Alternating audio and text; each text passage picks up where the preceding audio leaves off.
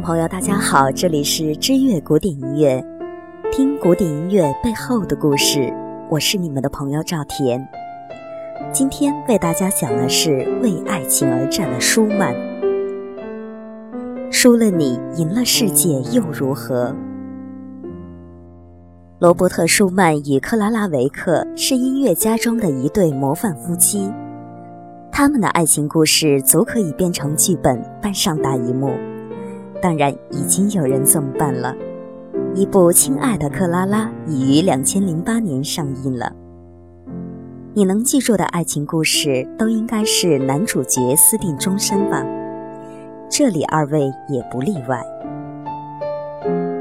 舒曼向克拉拉求婚的时候这么说：“但愿我们今后过着诗与鲜花一般的生活，就像天使一样。”我们一起作曲，一起歌唱，为人类带来快乐。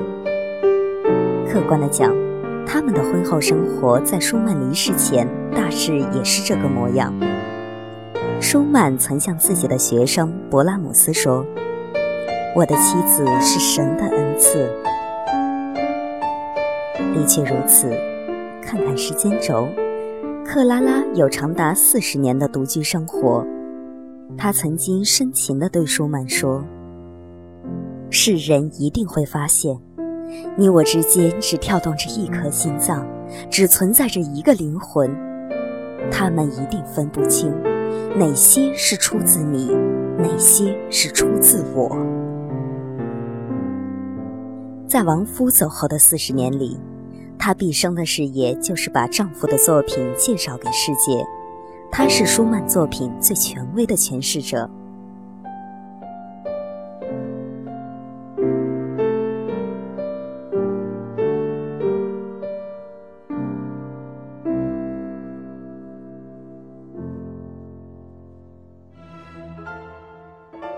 其实，在进入婚姻之前，舒曼可不是洁白无瑕，反而是一个情场老手。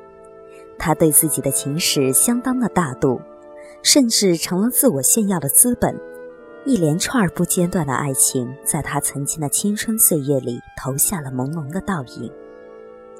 初恋应该是发生在强波尔时期，这也是众人皆知的事情。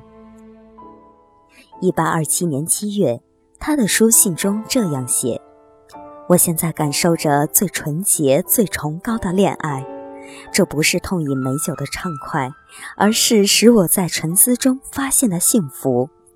我多想成彩蝶，绕着她的裙摆跳舞；我多想化作蜜糖，永远涂抹在她的香唇上。我愿化作眼泪，请让我带走她所有的忧伤。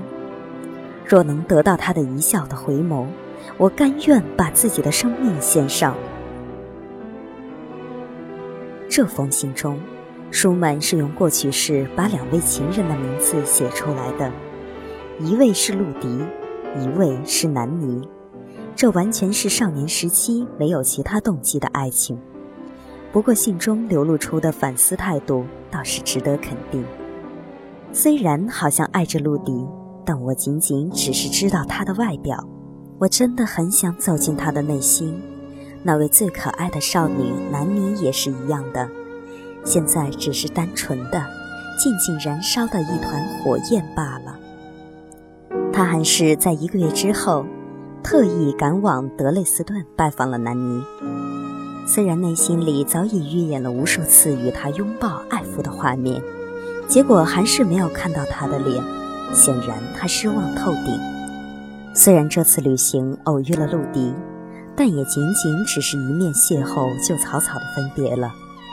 南尼对于舒曼来讲，就是一位不敢制毒的天使，他只能像一个虔诚的信徒跪拜在圣母像那样，拜在他的石榴裙下。此段感情就此翻篇。次年，也就是一八二八年，新的女子登场了。这是奥古斯堡美丽的卡拉拉·冯·卡雷尔。这段情发生在舒曼前往慕尼黑的途中。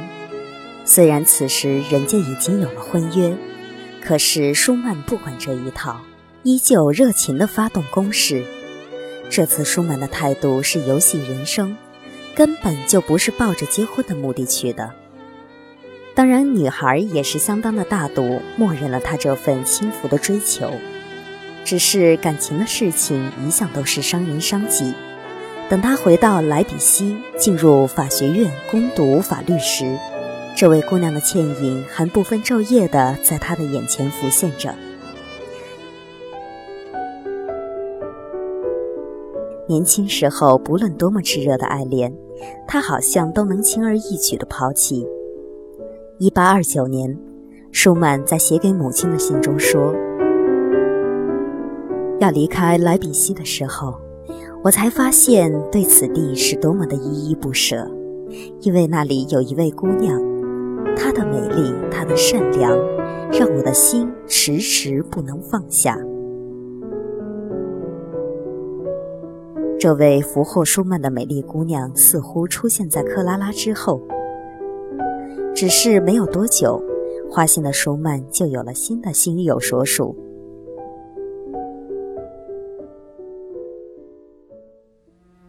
在前往米兰的途中，他又邂逅了一位美丽的英国姑娘。他信中说：“与其说这位姑娘爱我，倒不如说她更爱我的琴声。”大概英国女人大多都是在用头脑在恋爱吧，她们爱布鲁特斯，爱拜伦，爱莫扎特，或者爱拉斐尔。这位英国少女是个气质高贵、顽固、爱憎分明的姑娘，她的声音就像天使在唱歌。舒曼曾经对母亲说：“如果要结婚，我就想娶一位英国姑娘。”可事与愿违，他们还是走到了老死不相往来的地步。彼此诀别时，这姑娘居然送了柏树枝给舒曼。这种树枝一旦折断，就再也不能发芽了。这意味着死亡，算是一种诅咒的纪念吧。对舒曼来说，这并不是致命的情伤。五年之后。真正痛彻心扉的婚前恋爱插曲奏响了。这次的恋爱对象是安娜斯蒂娜。这位姑娘来自名叫阿许的乡下，是一位有钱贵族的养女。舒曼是因为自己的姓氏中有着相同的字母排序，就联想着彼此之间的命运必然串联在一起。这姑娘跟舒曼一样。都是著名且有怪癖的莱比锡大学教授费特列威克的门徒。当时他十六岁，舒曼已经二十四岁了。同门兄妹自然近水楼台，再加上威克的女儿也从中扮演着红娘的角色，二人很快就你侬我侬。给自己母亲的书信中，舒曼明确地写着：“她就是我要娶到的理想的妻子。”好了，朋友们，由于时间关系，我们的故事到此就要告一段落了。如果您对我们的故事感兴趣，请您在微信或者微博搜索“知乐古典音乐”。我是你们的朋友赵田，我们下期再见。